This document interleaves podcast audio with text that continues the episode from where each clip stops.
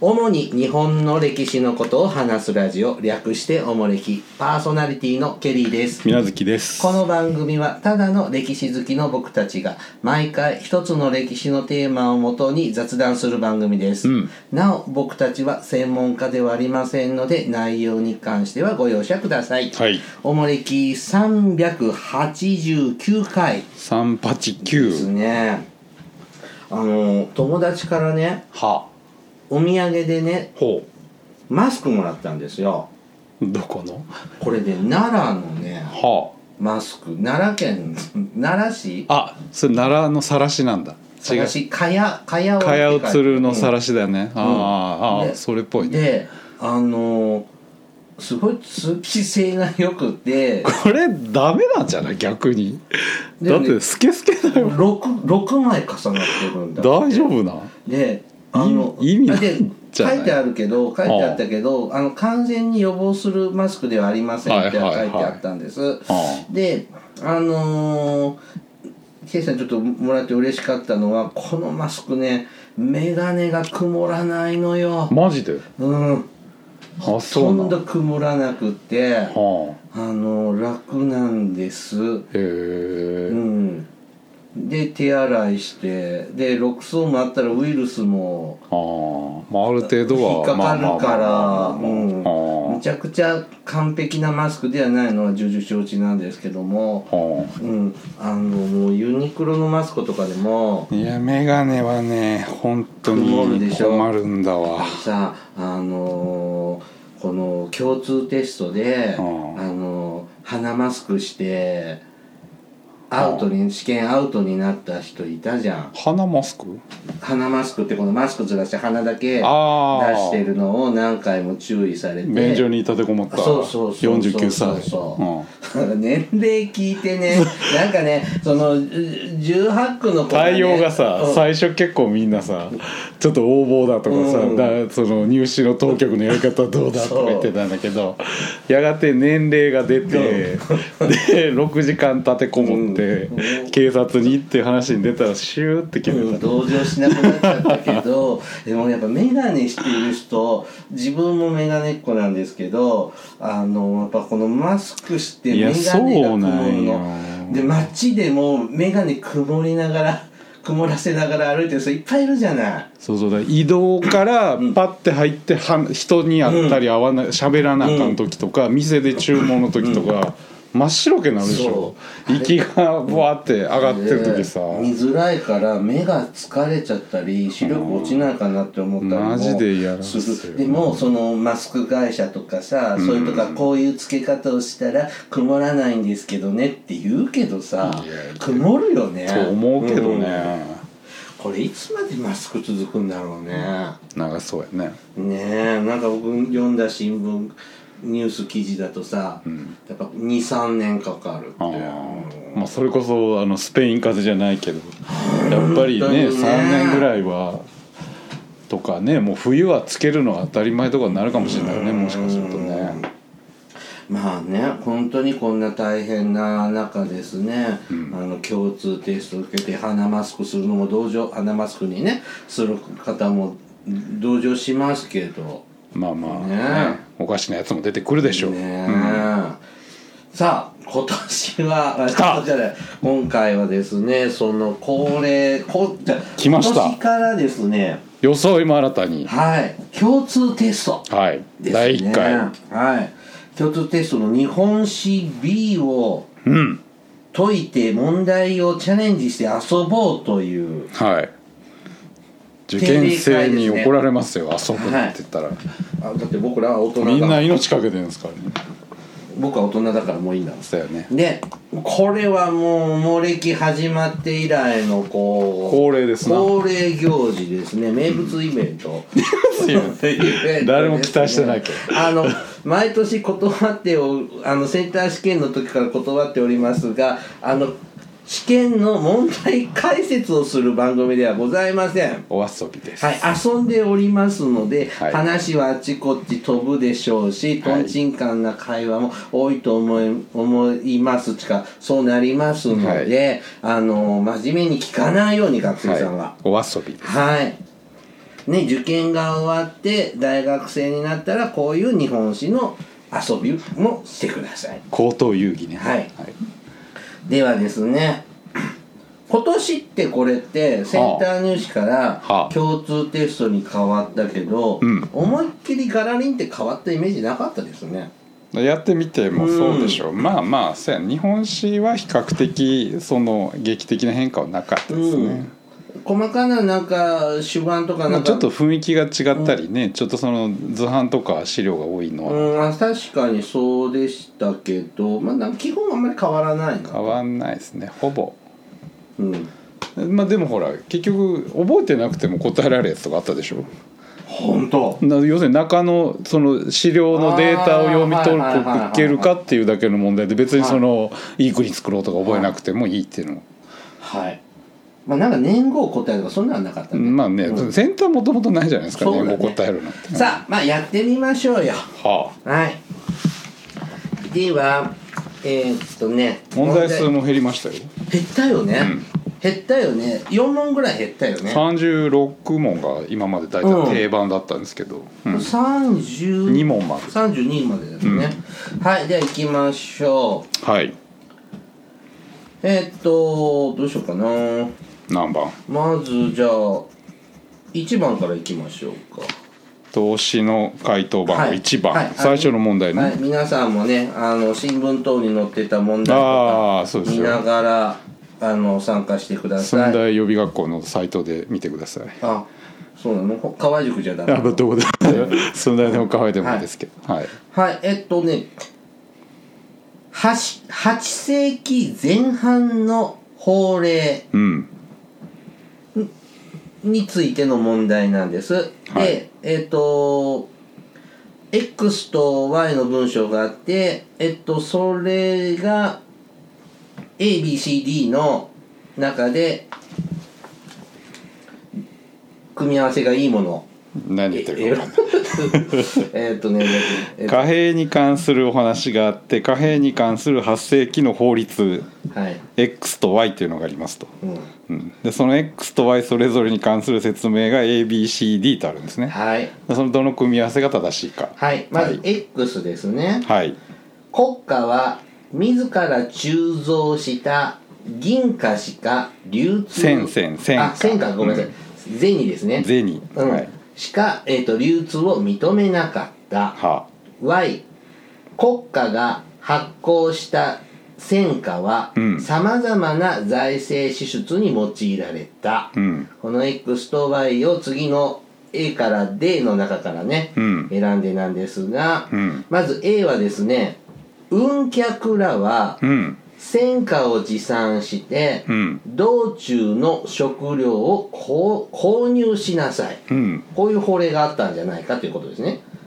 うん、 B ああったってことですねあはい B は私に戦果を鋳造私に私に勝手にってことね、ん私に戦果を鋳造する人は死刑とするうん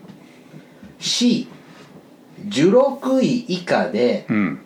銭を10貫以上蓄えた人には位を1回進めるうんワンランクアップうん6の支給法を定めるうん5位には足絹4匹うん銭200文を支給するうんこれ X と Y と A から D の組み合わせですね、えーっとねうん B のねうんあの銭ああの勝手にお金作るのは死刑にするっていうのははなんかごもっともだなと思うんですあでこれ ABCD は全部大丁寧でうん大丁寧であでその X と Y に一番合致する法律はどれかあっていう流えー、とまず X が国家は自ら鋳造した金しか、えー、と流通を認めなか認めなっいたっよていうんですが、うんえーっとそれ死刑とするってことでなんじゃないかなそうですねねおっしゃる通りはい、で C のね、うん16位以下がうんお金を10貫以上蓄えた人がね、うん位を1回進めるってね僕これ知ってたんですよほこのこれはうなんていう法律ですか そんなの知らないただ畜洗所入れあはいのー藤原の不人の頃ほとか長屋の王のそ頃うそうでそうしそょうそううんこれ漫画で読んだのうそうそうまさに和道開珍が出た時うんですよ、あの里中町子の「あのああ長屋の王残照記」っていうはいはいはいはい30年ぐらい前の漫画でなんかそこうですねこういうのが出ててうんうん、まあそのあ奈良時代の実感集めて大変なことなんでしょ、実感はすごいようん、だからまあそれはなかなか無理だよねみたいなだけどなんかお金をなんか普及させるのにそうそうそうなんかこういうのもしたっていうのをうん読んで、あ、うんこれを覚えてるっていうのがあったんです、うんで X は国家が発行したお金はさまざまな財政支出に用いられたっていうので、 Y ねうん、ワイヤでうん、前の前の文章ね、うんでこれなんだけどうんこの C か D なんだろうなとはちょっと思ってそうですかううんん、で、えー、と財政支出にいろいろも用いられたっていうんだから、うんうん給料で払うんだろうなと思そうってですねうんあの C はあの実感蓄えた人はお金払ってランクアップさそせるわけでしょれはそうでしょだからうん国使う人の側です収入になるから国民の話だから違うから給料の話だからでいいかなそって感じでしたね、う横転はいえっ、と X は BY は D D の組み合わせで、えっと、この場合4番がね正正解解になりますねこれなんか別に知らなくったってできますね文章読んだらわかるでしょはいうんえっとね次どうしようかな次3番三あの2番の問題ね、うんあの飛ばしますけど「一辺承認エデン」ってこれねこあの白黒なんでよく分かんなかったうんうんなんかよく分かんなかったんでちょっとこれパス見よく苦見しいですねうん本番も白黒だよあそうなのこれ先コ頭は白黒でしょコピーの質悪いよこれそんなことないわかりにくしいいよ機会だしねだってこのこのここにこんな絵が映ってるでしょってさあのピックアップしてもらってるのね問題自体にうんうんいや全然見えないんですけどって思ってお分かりにくい問題と思った2番でしたが、続いて3番ですね三番中世の流通経済に関してえっ、と XY にあえっと経済に関して述べた XY について、えっと正しいか間違ってるかうん選びなさいはい X 戦国大名だけでなくうん室町幕府もなんだっけエリゼニレエリゼニ令を出したうん Y うん明との貿易をめぐり細川氏と大内氏が寧波で争ったうんはいえーっ、と室町幕府はうんなんか日野富子さんとかなんかお金荒さ荒稼ぎしてた時のようななんかそんなイメージが湧いてきて なんか X ね室町幕府も銭を選んでなんやかんや美味しいことしてたのかなって思ってぐちゃぐちゃだな、うん丸だと思った。あで Y ねあ細川さんとうん大内さんがうん寧波で争った、うん寧波って中国かどそうでっかすね外国でしょうんこれ前のセンターテストにもこの話出たよね、まあよく聞かれる話ですね、なので前も出たおう確か細川と大内やったうんので丸じゃないか なと思ったひどいな当てずっぽうじゃないですかえーエリゼニゼ ゼエリゼニレって何ですかエリゼニはほら当時は中国から民船でしょ輸入船じゃないですか,、うんうん国内に流通する量が足りないんでうん、だから自分で勝手に作ったりとか、う同じようなやつ作ったり偽造してた偽造じゃないでしょまあまあ偽造っていうかまあやとか、まあ、あと当時結構流通の過程で割れたりすることがあるんで、うんその時支払いの時にこれ偽物だから嫌だとか、はいこれちょっと割れてるからちょっと2個で1個にしてってやるとうん面倒くさいでしょ、うんだからもうそういうこといちいち銭を得ることをやっちゃダメだよっていうのがエリゼニでうんでも支払いの時も割れてようがちょっと変なやつであろうがもう1枚は1枚とかじゃあ例えば割れてるのは2枚で1枚で受け取んなさいっていうのをじゃあ破れた福沢諭吉そのうそ1うそう万円この千として冊汚いから嫌ですっていうのはダメですっていうあーあ話そういうこと、あじゃあ選んじゃダメだよそうしたらほら流通が活発になるかうらん戦国大名とか幕府にとってはプラスでしょえでも割れた銭だったら2つに増えないの増えうんまあ増えるけ一文どがもうだからそれはもうだ例えば2枚で1枚って決めちゃえば、いいわけあそっか、うんそういうのを決めたのが、うん割合とかもうそのいちいち寄らないっていうじゃあ X は丸なんだ、丸ですねうんであとミントの貿易をめぐって細川さんと大内さんがうん寧派で争うのもこれはまあネーハの乱っていう非常に有名なうんうんこれはよく何センター試験の常連なのこの、まあまあまあまあま前あも試験でね見た入試でよく聞かれますよねはい、じゃあ X も Y も正しいので、うんえっと、そういう組み合わせを探すと1番が正解、丸丸ですから1ですねなるほどね、うんはい続いてほう問44番の問題通番の4はい江戸時代に流通した小判の重量とほう金の成分比率の推移を示す次の図があるんですけどこれを参考にしてほ江戸時代の小判についた述べた文として誤っているものを一つ選びなさいうほこれうやねったでこれこの間やりましたね受験生も聞いとけっちゅう話やそうですね はいえっ、とその選択肢4つね予想通りはい、まるまず1番新井白石の意見により、うん幕府が鋳造した聖徳小判は、うん重量も成分比率も慶長小判と同じ水準に戻されたうん2番幕府は必要に応じ鋳造小判における金の成分比率を変化させたが50%以下になることはなかった3番原文原文原文小判の金の成分比率は聖徳小判よりは低く後の時代よりは高かった5番あごめんなさい4番うん国内と海外の金銀比価が違ったため開国後幕府は小判の金の成分比率を減らして対応したうんはい、これちょっと資料を見ながらなんですけれども、うんえっと、まず1番ね新井白石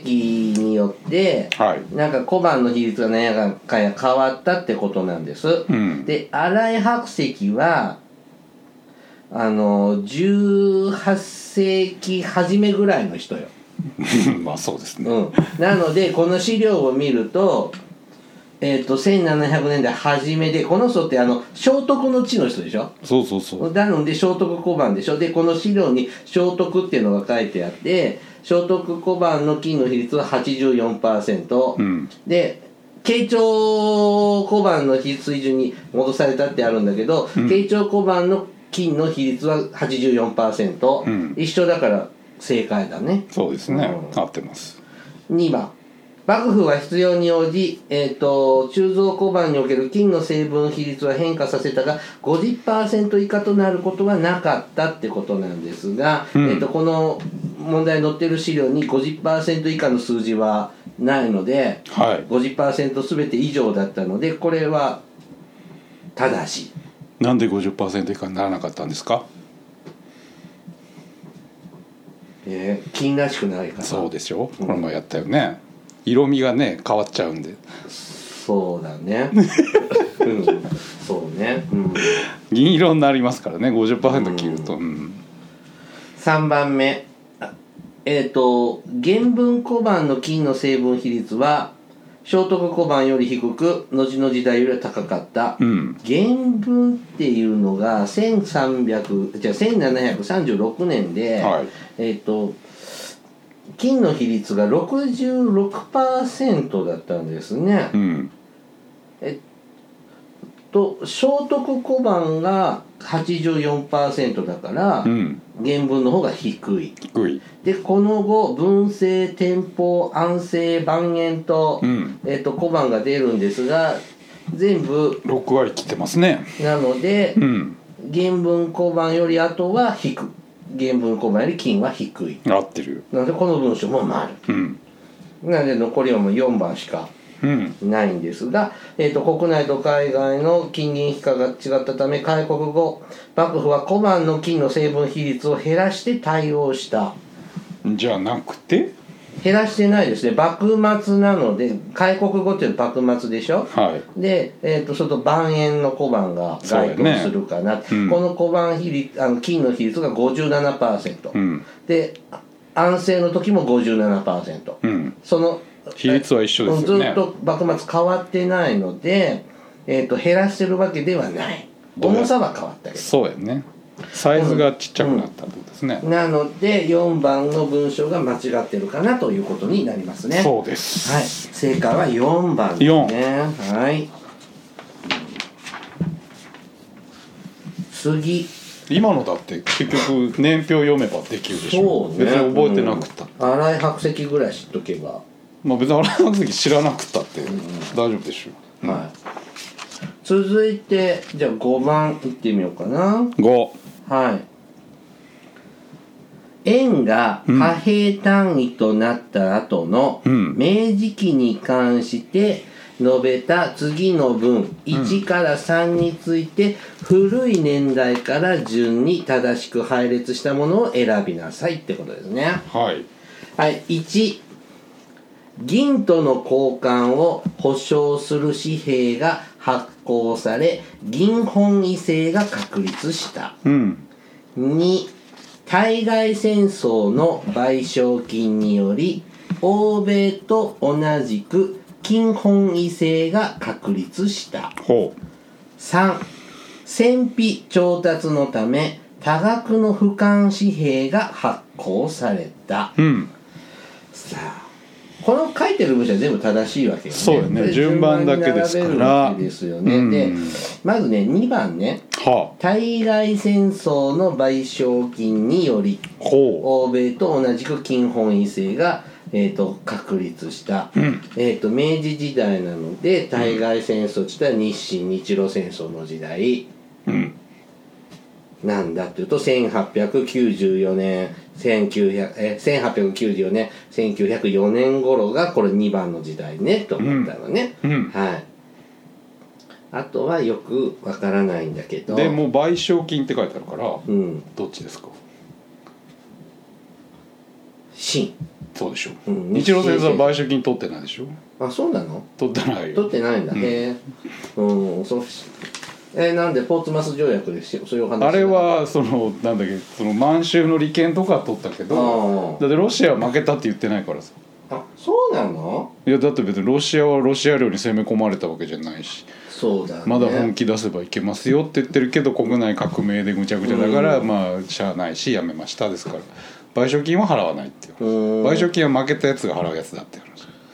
じゃあ中国では清が払う日清戦争だけですよね賠償金取ったそのうすると1900 1890年代まあまあ日清戦争後かなって感じですよねうん銀本位制が確立したっていうのはさう、ん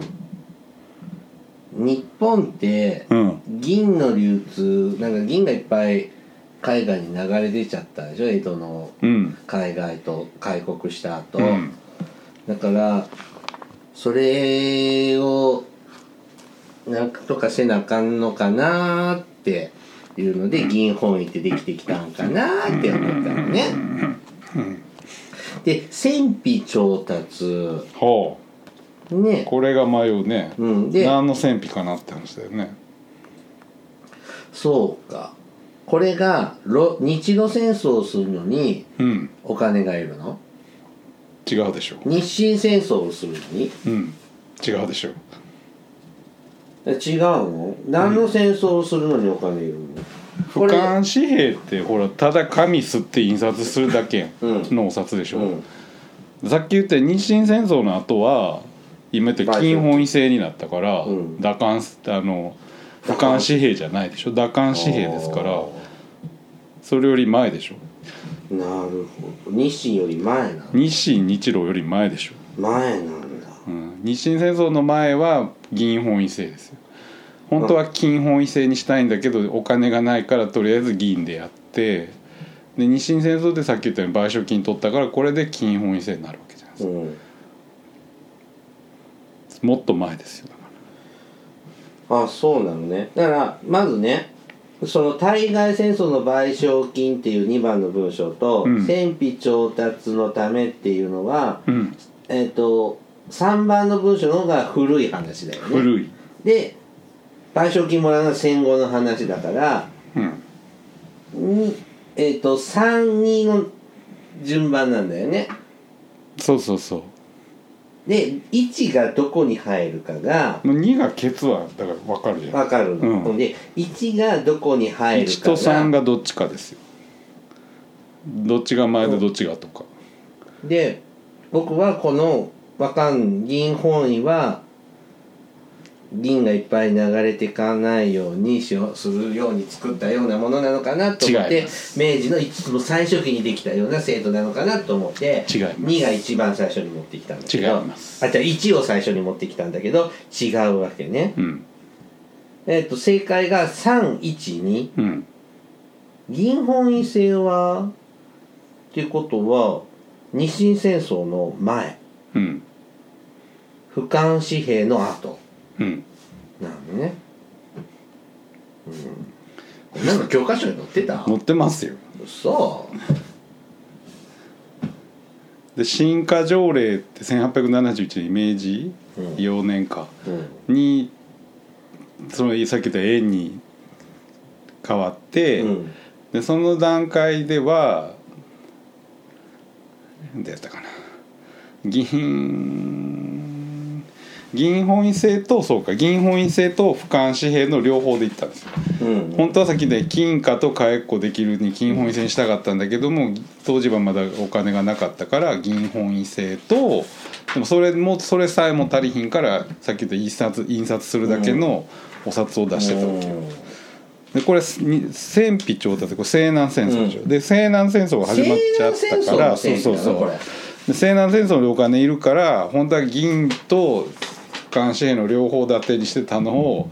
俯瞰紙幣をバンバン出しまくってとりあえず戦費を調達したとじゃあ西南戦争の戦費調達のためで書きゃいいじゃんいやいやいやだそれはもうそんなん言うとアホでも分から ない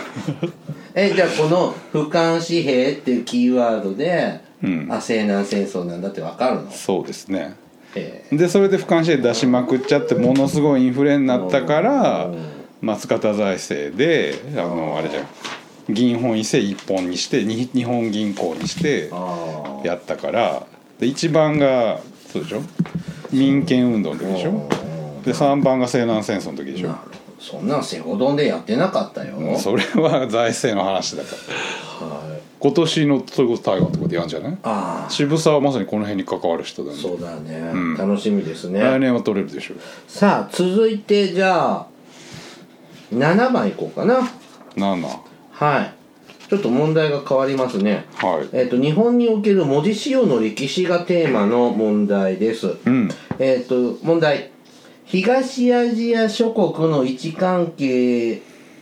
の問題で、うんえっ、と1世紀うん3世紀、うん5世紀における中国諸王朝の領域をしが領域が示された地図があります。はえっと、古い順番に並べなさいという問題です。あうん地図1番は中国の国が3つに分かれているような感じです。うん地2番目の地図は中国の国が北と南2つに分かれている感じです。うん3番が1つになっている感じです、うんさあこれ古い順に並べろという世界史みたいな問題ですねですけどこれ要するに1世紀3世紀5世紀ってほら、はいあのいわゆる資料の五感女島遺伝とうんか環女地理史とか相乗和国伝の時期とちょうど一致してるようにこれはもちろんそれを意図して作ってあるんででそ,、の時の中国の様子が分かってれ3世紀はば、うん、邪馬台国の時代なんですよそうですよだもんなので義語色なのよそなのでこれ中国が国が3つに分かれてるのが三国時代ですから3世紀ですね、うん3世紀の時期1はそうやねで南これ北と南2つに分かれてる地図って南北朝時代だよね、南北朝時代といえねば、これをさその陰秋は春秋戦国時代あは秦あうん漢はってこれをずっと考えててあはその南北朝っていつ入るのかなって思って僕うん思い出せなくってあはあなんか陰州とかちょっと思い出せてで思い浮かばないから今度逆からさ遡った の中華人民共和国中華民う国ん新民宋唐隋でここで止まって一も番やもやってしたのね一番5世紀が分かるでであのー、了1世紀3世紀5世紀でしょ、うんで1世紀っていうと、うん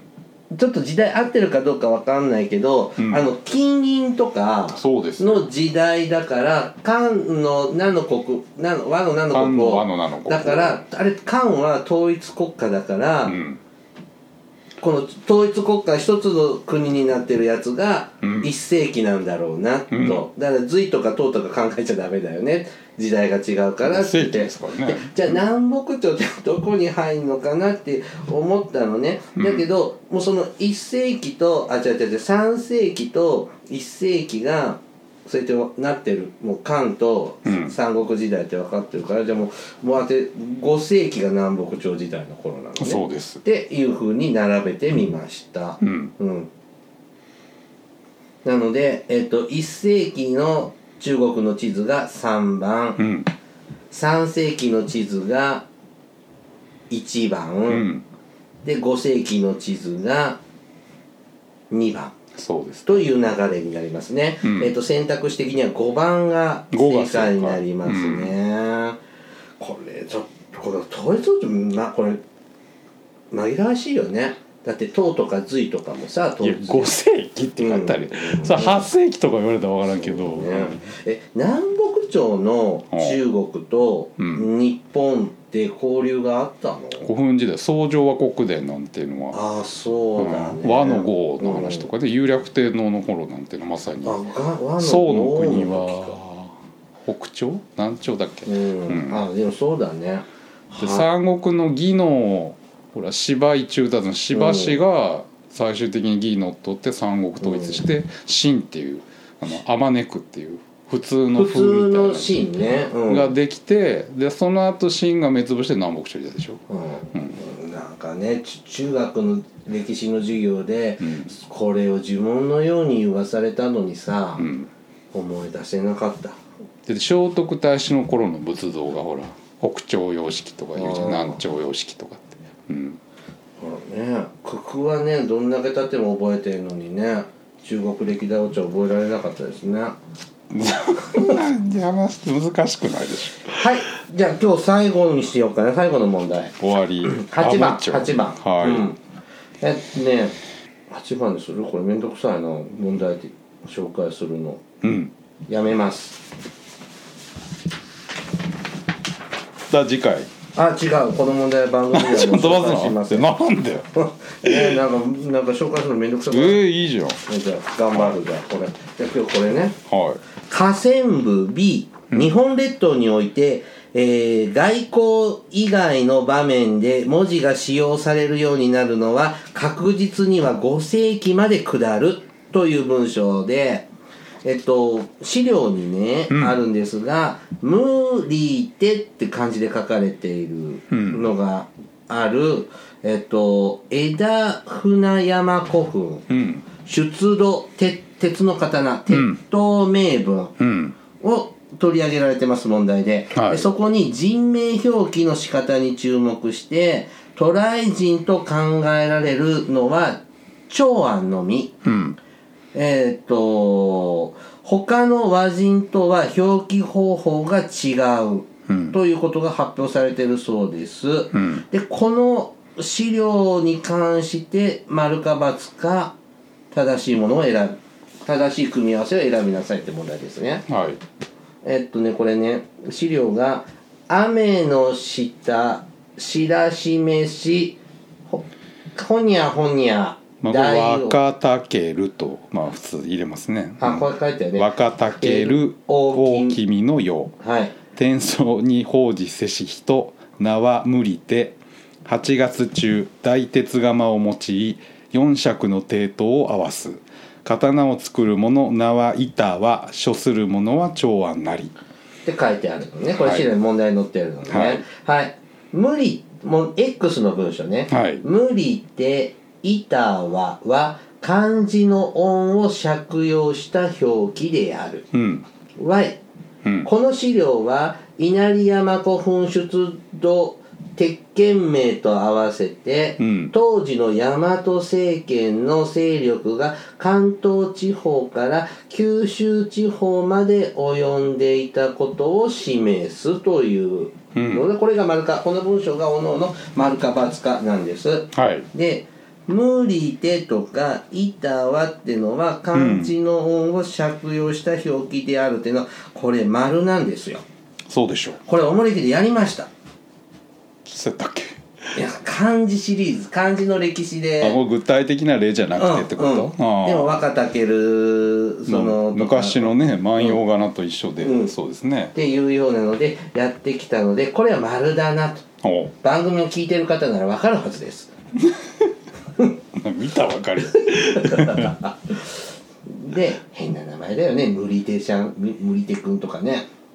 まあね、それはなんとかなんとかの御事の時代なんだから、はい、でこの和歌たけるの時代ですね和の五王の時代なので、うんまあ、大和政権こういう漢字を書いた刀とかを、うんなんつう貢ぎ物じゃないやその配下のおうの人にこう同盟組んだ人にあげるみたいな感じでほうあちこちで出てくるわけでしょ、うんうん、だから関東とかも九州とかもまだまだ不安定なとこもあるだろうけど、まあ、大和王朝がうん影響 が及んでいるんだろうねっていう時代でし ょえだからま若るで竹は誰ですか王神天皇違います雄略天皇有略そんな時代でしょ、うんうん、だからその東西にまあまあ及んできてるんだろうねっていうことは枝や船枝船山古墳はどこですか埼玉逆でしょあ違うわ枝船山は熊本でしょあそう稲荷山古墳が埼玉っ埼玉でしょ、ううんんてことでしょでその刀に書いてあるよね「若竹大君のように天相に奉じせし人」って、うん私は若竹の大君に役人として使えましたって書いた刀が埼玉とかね出てくる高でしょあ熊本から出るっていうこと大は和王朝がの力がそこまで及んでましたようですかなら、のはで、い、はい、これ両方とも正しい文章そうですなので、えー、と丸と丸の組み合わせで、えー、と選択肢は1番が正解かな丸々のですねはいはいこんな感じですね、うん今日はここまでで続きは次回に持ち越しましょ第2弾うはいはいさあお便り紹介させていただきましょお手う紙はいえっ、とててぷこさんテープコはい、はい。お疲れ様です。総理大臣になりたいの会も楽しく拝聴させていただきました。えーあ拝聴させていただきつつ、寝落ちしちゃいました。うんえっ、と、3連休と GoTo を利用して、鹿児島に行き、えっ、と、機内あ、飛行機内の YHub を使ってメ,、えー、とメメッセージを書いております。鹿児島では、歴史関係では、照国神社、うん白山うん鶴丸城跡うん浅間園かなうんそして知覧の武家屋敷と特攻平和資料館を訪ねました一番印象に残ったのは特攻資料館で戦争と平和について考えさせられました人は根本的には利己的でいろんな場面でエゴがぶつかりそれでずっと殺し合いの歴史を積み重ねてきたわけですがその殺し合いの動機は足元で家族愛だったり愛国心だったりするわけで美しい動機で悲しみも生まないような生まないよう知恵を働かさなければいけないなと思いましたなかなか答えが見出せないので誰かが決めた方に従って調停するのが良いと思いますがケリーさん、みなずきさん、えー、皆さんは平和な日々お過ごしですかということですねうん GoTo で鹿児島行かれたんですねそうですねどもうどこの方が存じますか、ねうんあのちょっと中止になって久しくちょっと数ヶ月経っておりますが宮崎さん GoTo トラベルしましたああ GoTo トラベルしましたよどちら行きましたえー、上京しましたねあーあそ東京行きましうたはああいいな、うんケリーさんねリゾートホテル泊まりに行ったんですよあ、はあはあはあ、一泊ね高いとこ行ったごめんっていう話のすっごいの行ったら実際行ったらそそれはどういうこと GoTo で5万ってことあ元値が5万ってこ元値とが5万あそれさあのお風呂があるじゃんあまあ大体ありますねあるじゃんそこさ石鹸とかさシはあャンプーとかリンスとかあるじゃん、はあれがね6スタンだったんですよとはなんだロックスタン6スタン 6, 6スタンあロックスタンってなんか潰れた会社だよはねいそれはあ本本山がほオフランスにあっうんたアメリカ会社みたいなのが潰れたそうなんあですがまあオフランスのお高 級おお高お化級お石粧鹸の品屋さんなんざんすよ化粧のお石鹸なわけねあやっぱさ違うね何普が違う通のペットボトルみたいなのでさ後でネットで調べたらさ34千するようなのがさほボうーンって置いてあるんですよほむっちゃいい匂いであはあのシャンプーとか通常の5倍ぐらいあはあ使って髪洗いましたよケツから 脇からもうで大浴場指のもあって先までで、はああ、の個室にもさあーそういうのアメニティあるじゃん、あそれも6したんでそしっかり使わずにあー持ちお持ち帰りで持ち帰ってちくせえな勝負勝負する時にちょっとあいいいんですか綺麗綺麗買いなさいよ通販可愛いもんで3000円ぐらいなら買えないでいいですよそれだって常に使うっつったらすごい贅沢ですよケリーさん牛乳石鹸だもん、私だって牛乳石鹸ですよ、うん牛乳石鹸良い石鹸ですから良い石鹸ですうよ、んあれすごいね高いホテルってやっぱそんなもん違うんだアメニティはいいようねんひげ剃りがむちゃくちゃ剃れるんだよあそう安物のビジネスホテルのひげ剃りって気をつけないと切れちゃうよやったらジョリジョリになるんだけど、うんういいとこのやつってむっちゃ綺麗にそ剃れはもれらるってこなかったそうでもね5万円したけうどんあのなんかいろんなサービス込み込みで5万円なんだよねまあねだからその普通の2万ぐらいする旅館にうん飲み放題つけて、うんバーその旅館の中のバーでも飲んでとかで、うんなんそんなやつだったら何万もしてくるじゃない、うんまあそれがもともとセットになってるような感じで、えバーで飲んでもええの、うん、ただだもうそのホテル内で飲み食い全部畳めちゃう感じなのマジかよでそのコース料理あるでしょほうそれも飲み放題最初からついてんですあよーで、まああまあのそんな普通のさあの鳥貴族みたいな飲み放題の酒じゃなく てそうそうでし ょでうまい日本酒いくつかあってああもうひたすら飲みまくってヘベレケになってでバーはバーで無料なんですよあでオープンからオープンの5分前から並んで市場に入って閉店まで飲み続けてえなでグラスに持ち帰っていいっていうのでこのコロナだからバーでさほうこう飲み食いってあまり良くないとこ面もあるからほあのお持ち帰りも構いませんっていうか言われてたのでほ、えー、とグラスじゃなくコップにほ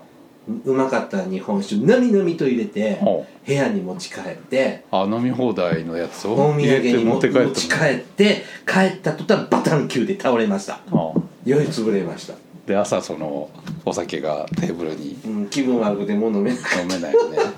飲み残しって絶で対もに良い経験しますあーあ 発想が貧乏くさいなまあでもそういうことなんね部屋はまあ2万ぐらいで、うんその飲んで食ってを入れればまあそうそうそうそんうなべらぼうじゃねえよなって話だようねんそうそうそう思いましたね、うん素泊まりにすりゃまあ2万かそこらだっうんて話だよね、そういうことだなと思って、だからあサービスももちろん良かったしお部屋とかもすごくへー良かってそれはなんだ温泉地とかなのリゾート地なのリゾート地ですねほうでベランダにお風呂がついててさほもう窓全開でそこまでわーってほう遊んでスパーンスパーンパーンって、うん、してほ、うん、よかったですよサービスもバカみたいによくって丁寧さすぎてドン引きですよねこっちねさサービスされ慣れてないからうそうやね、うんあれがね、ん慣れないよねいいって皮持たなくて持ってくれなくていいってほっといてくださいって 勝手にやりますからって、はい、あのあでもね良い経験させてもらいましたがまたねコロナが落ち着いてそういうことができるようになるといいですねすいません全然あのそういう平の和について語ってあんのに、幸せを語ってしまいまし裸たでね、風呂入ったとかって いや幸せ、うん、そんなすっぽんぽんでほっつき歩けるなんて幸せなことですよ平和じゃないとできない旅よ行がねうん旅行ができるってことはまあまさにそういうことなんいでつすけど、空襲来るか分かんない時すっぽんぽんでほっつき歩けないでしょそんなことはないでしょ風呂だって入るでしょ全然、はい、はい、おもれきではですね、リスナーの皆様からのお便りを募集しています。えーあの時代に行ってみたい、あの人に会いたい、おすすめの歴史漫画や歴史小説、大河ドラマなど、歴史ドラマや映画の思い出や感想、戦争の体験談など、他にもいろいろとお便りテーマがあります。詳細はおもれきのブログをご覧ください。番組へのお便りは、E メール、または Twitter のダイレクトメールでお送りくださいほ。うメールアドレスはおもれき2013アットマーク Gmail.com ツイッターはひらがなでおもれきと検索してくださいはいなはいではまたポッドキャストでお会いしましょうさようならさよなら